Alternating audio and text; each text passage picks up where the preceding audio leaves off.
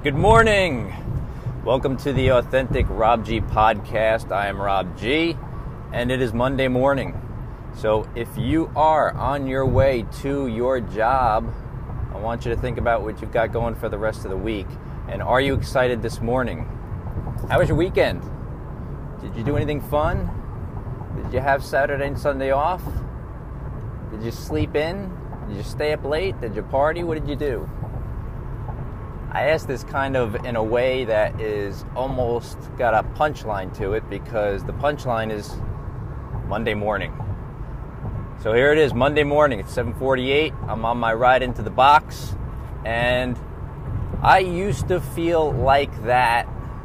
What I'm saying that is, that is the uh, misery that is the end of the weekend. That Sunday night, seventh grade I got to go to school tomorrow, pit in my stomach, which I could never stand when I was a kid. And I thought it would go away when I got a job and wasn't a quote unquote adult. And the truth is, it never went away. In fact, I think it might be worse because as an adult, you've got responsibilities. So, you know, it's not all fun and games all the time. But the point of this podcast is going to be why do you have that pit in your stomach this morning? Uh, I don't have it anymore, actually, to the extent that I used to. You know my story. I work a nine to five, I build a company outside of that. Well, when I was only working a job, I always had that pit in my stomach Sunday night, Monday night, Tuesday night, Wednesday night. You getting the idea? Because not that I don't like work, it has nothing to do with it. I value work that is good. I value work that produces good and produces results of goals that a person has for themselves and their family. But the problem that I had was my job wasn't doing that. My goal, my dream, I always wanted to do my own thing the thing that I wanted most that I could not figure out how to do for many, many years was a dream that started, get this, my first job in my industry of education right after college. And I'm going to tell you a little story. It's a short one, but it's very, very insightful. This is 1989, I think it was, 1989. I got my first job. I was a graphic artist for a, yes, a newspaper. A newspaper was a thing that uh, was essentially a large, m- many large pieces of paper folded together with black type and some pictures on it that people used to read every day to get their content and I was the guy who designed the ads in between the content you were reading. So I was actually using markers and pencils and things like that to draw on paper to produce these ads, these designed ads. So I remember being very excited about it. Of course, it was after college, you know, I'm I'm out there in the real world, so to speak, and I'm doing something that I actually really like doing. Uh, but the reality of it came one day, not had didn't have anything to do with being a graphic designer or my future as a designer. It had to do with my future uh, life, daily living, how my life was going to be on a daily basis. And I'm going to tell you what happened. It was about June in 1989. And I, you know, I live in the tri state area. I live 20 minutes outside of New York City in the suburbs. And I would have to cross a bridge to go over the Hudson River to go into Westchester County to a little town called Harrison. Also, uh, basically borders White Plains if you're in the area and I worked for Gannett Newspapers.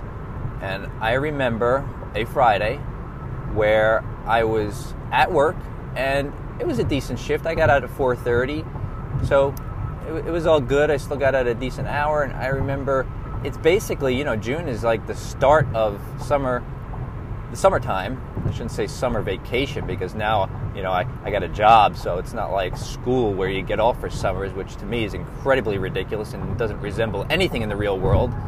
I'm a big proponent of year-round schooling. My kids don't like it very much, but I was excited to be leaving because my thought was I think I'm going to go to the beach this weekend.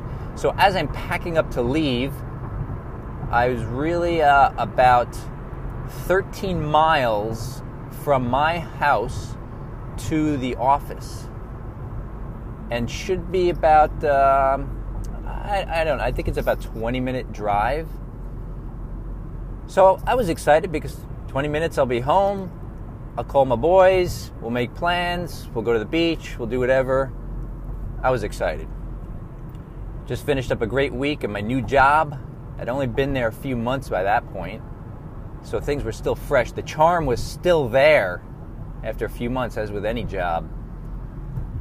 And I got my car and I pulled out of the parking lot and pulled onto the service road. And then I pulled onto the New York State Thruway heading northwest towards my house. About five minutes from the bridge, from the Tappan Zee Bridge. And as soon as I merged onto the New York State Thruway, I came to a dead halt. And I was my first thought was, ah, geez, a car accident on a Friday is going to hamper my plans big time. So I'm sitting there and I'm thinking, you know, I hope everybody's okay. You know, I don't want anybody to get hurt or die in a car accident, of course. I uh, hope they're okay. But then my next thought is I hope they clear it up soon because I got plans. You know, it's the weekend. It's it's the beginning of summer. This is after Memorial Day, so things are kicking in big time for party mode. And I'm sitting there and I'm looking around and we're at a dead stop. Not even a crawl. We're at a dead stop. We're not moving. And I thought about for a second. I'm looking around and I'm looking at the other people in the cars and they don't look happy and they have, you know, a face on like they are just ticked as all ticked could be. And I remember was something my dad taught me about one time. My dad was a, a supervisor at AT&T, and he did a lot of I don't want to say traveling, but he drove around from site to site all the time. So he was all over uh, New York and Connecticut and upstate New York. But he would drive around and he would experience lots of different kinds of uh, traffic patterns and he used to tell me about them because as a kid, what the heck do you know about traffic patterns? You know, you hang out in your neighborhood, hang out with your friends, you drive a total of five miles in a day, but you, you feel like you lived a lifetime. So as I sat there, I looked around, and it dawned on me. I went, "Oh my gosh, there's no accident. This is summertime, Friday afternoon traffic." And I'm telling you, it hit me like a thunderbolt because in my head I thought, I cannot do this for the next 40 years of my life. I cannot sit in traffic for hours at a time when I'm only 20 minutes from my house, 13 miles away. I cannot sit in traffic my entire life. And I'm going to tell you something. Here is something that was really interesting to me later down the road that was kind of cool at the time, but I had no idea what it was going to mean for my future. And this has nothing to do with my brain necessarily. I think it was a moment of divine inspiration and maybe foreshadowing. Because while I was thinking about, oh my gosh, I'm sitting in rush hour traffic in the tri state area on Friday during summer, probably the worst place you could be, another thought came into my head immediately after, and it's something that my dad always used to say. My dad, by the way, is a phenomenal human being. He can fix just about anything. He always did. He did it to make money when he and my mom were starting out with a couple of little kids. My me me and my brothers when we got older, he we used to go around on junk day around our neighborhood and, and find TVs and stereos sitting in people's front yards waiting to be taken away to the junk because they didn't work anymore and my dad would fix those and sell them. He was unbelievable. In the early 70s, I'm getting off on a tangent here, but listen, in the early 70s, people had a television set, and if you were all that, you had a color television set in your living room, and the family gathered round nightly to watch it. We had color TVs in every room in my house because they were somebody's junk, and my dad was a wizard and he could fix them. I had a color TV in my bedroom when I was when I was barely a teenager, and in the 70s that didn't happen. People thought we were rich, but we were not.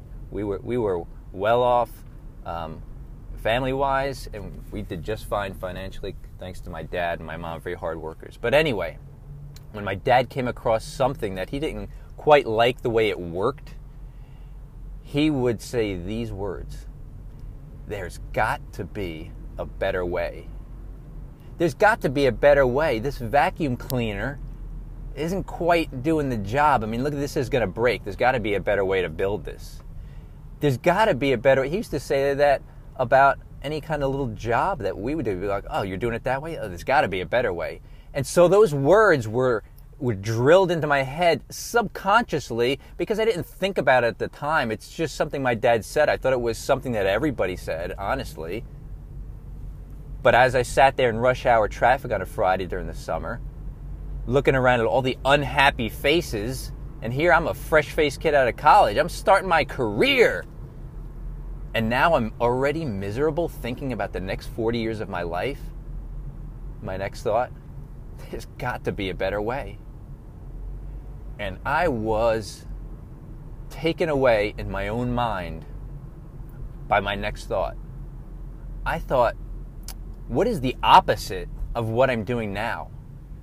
Going to an office, doing doing a job that I liked. That was that was that was cool, and been sitting in rush hour traffic and doing this every single day. What's the opposite of that? I thought, and and my mind just went on this little dream sequence, and I thought, what if you could actually now keep in mind this is 1989. This is way pre-internet this is pre personal computers in every home. I mean, we had one because we were fortunate enough to. I had a dad who was interested in that. But we had a desktop computer in the basement. And used to do word processor stuff on there and other junk like that. I thought, what if I could live on the beach, have a beach house, sit on the deck and look out at the ocean while having one of these notebook computers, that's what they called them back then, and, and nobody had them. They, they, were just something that was invented basically.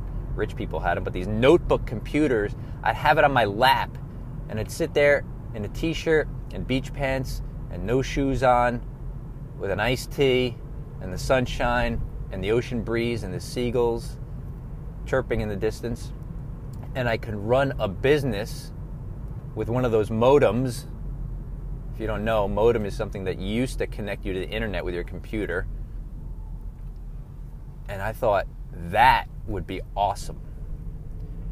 I didn't have a notebook computer. I didn't have I had a modem on my desktop computer at home. Didn't really do anything with it except connect to America Online, AOL. Irrelevant now. I didn't know how to run a business. I didn't know what business could be run from a computer and this internet thing that was coming. But the dream was there. And somehow, thanks to a dream, I always kept my nose peaked for opportunity. And, and I didn't find it for many years later. So this all leads up to something that, you know, if you're driving in traffic. I'm in traffic right now. It sucks. It's like a, it's a throwback. It took me a long time to find the thing that I wanted to do. But when I started this podcast, I said that I don't have that pit in my stomach much anymore. I mean, I get a little bit now just because it's more of a it's a frustration that there is something that I could be doing right now that excites the heck out of me, but I still need my job to pay my bills and that's the part that provides that little pit, that little thing inside me that gets me frustrated. It's not the same as when I had nothing going for me and nothing to look forward to. As a saying in prison, it's like the ultimate, uh, it's, it's, it's the ultimate insult to another inmate. I heard this from somebody one time, not an inmate. I don't know any inmates. But the saying is, you got nothing coming. That's why they have the behavior they have in prisons because those guys, a lot of them, they got nothing coming, nothing to look forward to. So what's the difference? Well, I felt like that one time for a long time, for many years. I got nothing coming. But I was lo- looking for something, and when I found it, I found it through, a, if you follow my YouTube channel, Savvy, and if you're following me on Instagram and Twitter, you know that I am in the design branding business, logos, websites, brand identity, strategy in the creative field. That's what I do, and that's what I love. I absolutely love it. And that's the company that I build outside of my job. And that's when I'm not at my job, that is what I'm doing. And so this Monday morning, as I'm driving in, I'm looking forward to my week and I think about all the things that I'm going to be doing that excite me and that make me happy. And it's funny because it's two sides of the same coin, but right now, as far as my job, it doesn't make me happy. And so that's not good. But at the same time, I'm the happiest I've ever been because I've got something I'm looking forward to doing. My big question for you is do you have something you're looking forward to?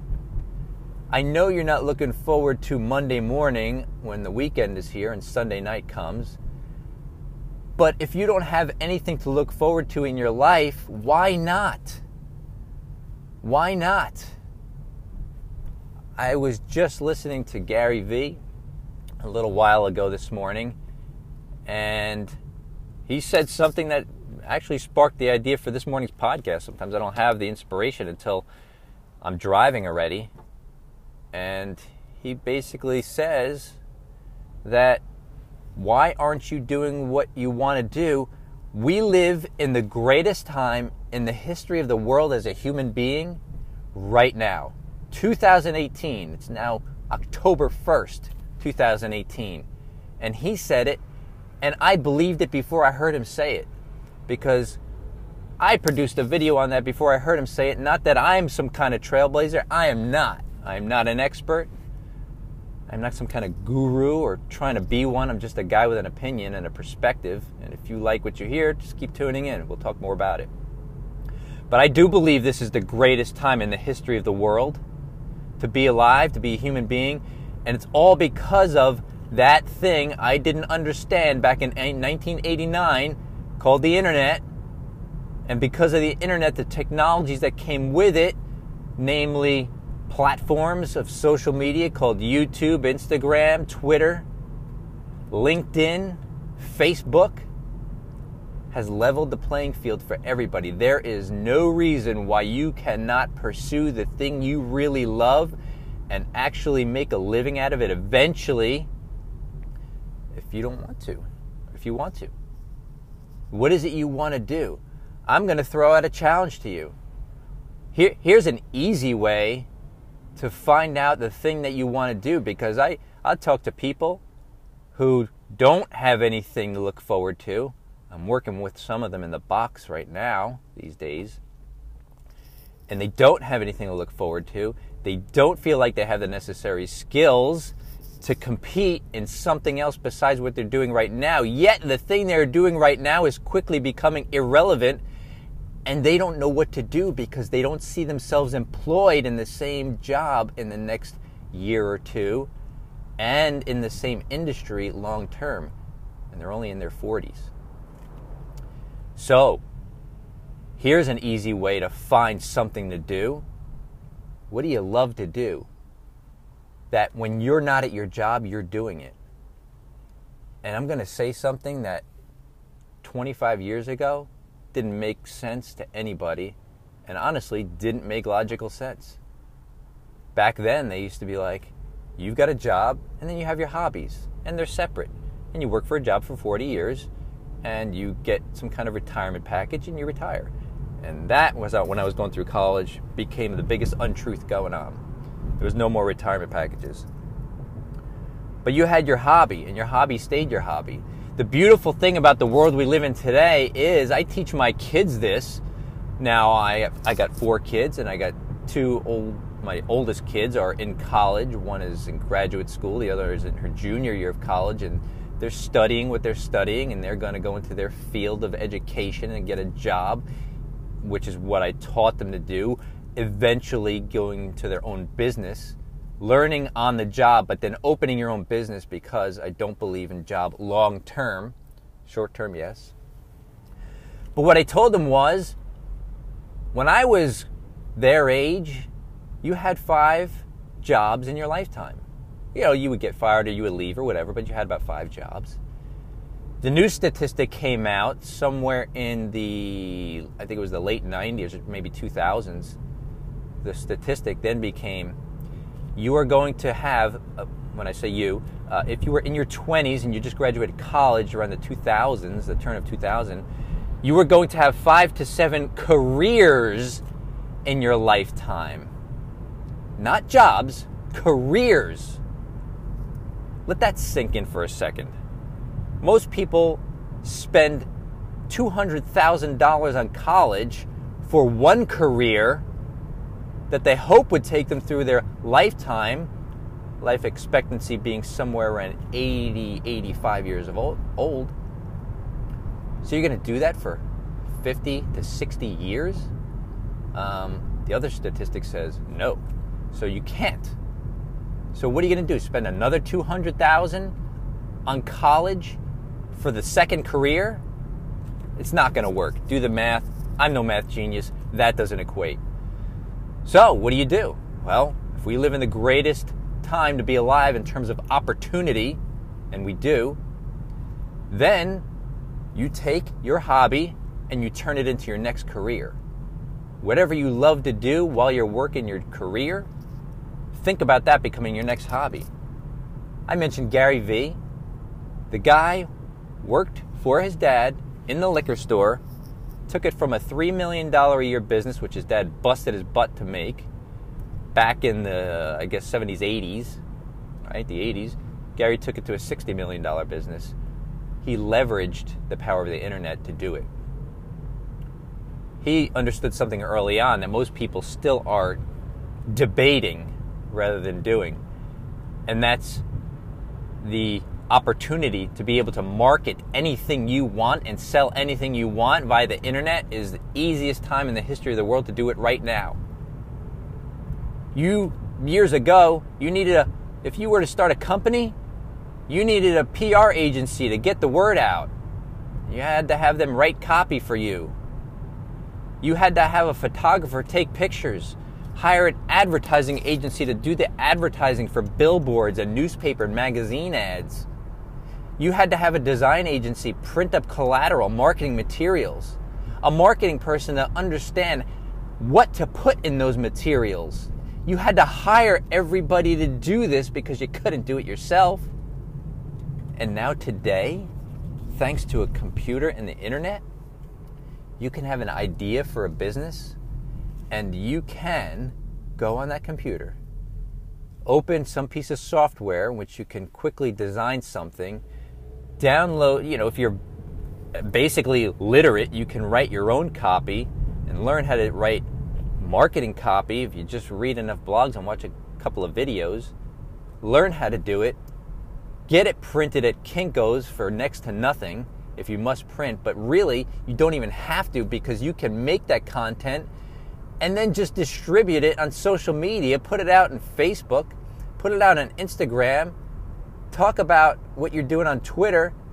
And look, if you're not a writer, don't worry about it. You're a performer. Go to YouTube and just talk about it and post it up there and share it to the world for free? Are you kidding me? Really? And you don't know what you want to do with your life because you don't know how to do it? Listen, the next university is called the internet. You don't need to spend six figures on an education. You can spend time when you're not at your job and learn how to do anything and have that be your business, your next career. So when I discovered the power of all that and had enough self awareness of what I was good at and what I was not good at, and developed enough self confidence to just go for it already and stop dreaming about it, it came together and took me a while, but it doesn't matter.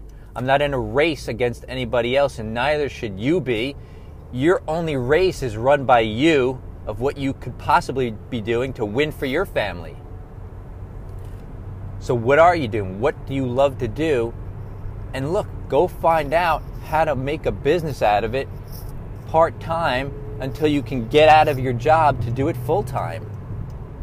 That's what you need to do. That way, you can have that good feeling on Sunday night thinking, yeah, I'm going to my job tomorrow, but that's not really that big a deal because, man, I'm just excited about what I'm doing for, if you want to call it a side hustle, I don't, but people relate to that. I don't do anything on the side. To me, it's an equal endeavor to the time I put in during the day. I put in for myself all of the times. But go ahead and do it. Look forward to something. Have something to look forward to. Don't live your life wondering or keeping up with the Joneses or thinking about what somebody else is going to think about your idea. Forget what anybody thinks about. They are not paying your bills. And so if I did have one thing going for me, or do have one thing going for me right now, it's that I don't care what anybody thinks. I stopped asking for people's opinions about things, about my design, about my idea, about whatever it may be, because I only needed, ready? I only need the information that is proven information.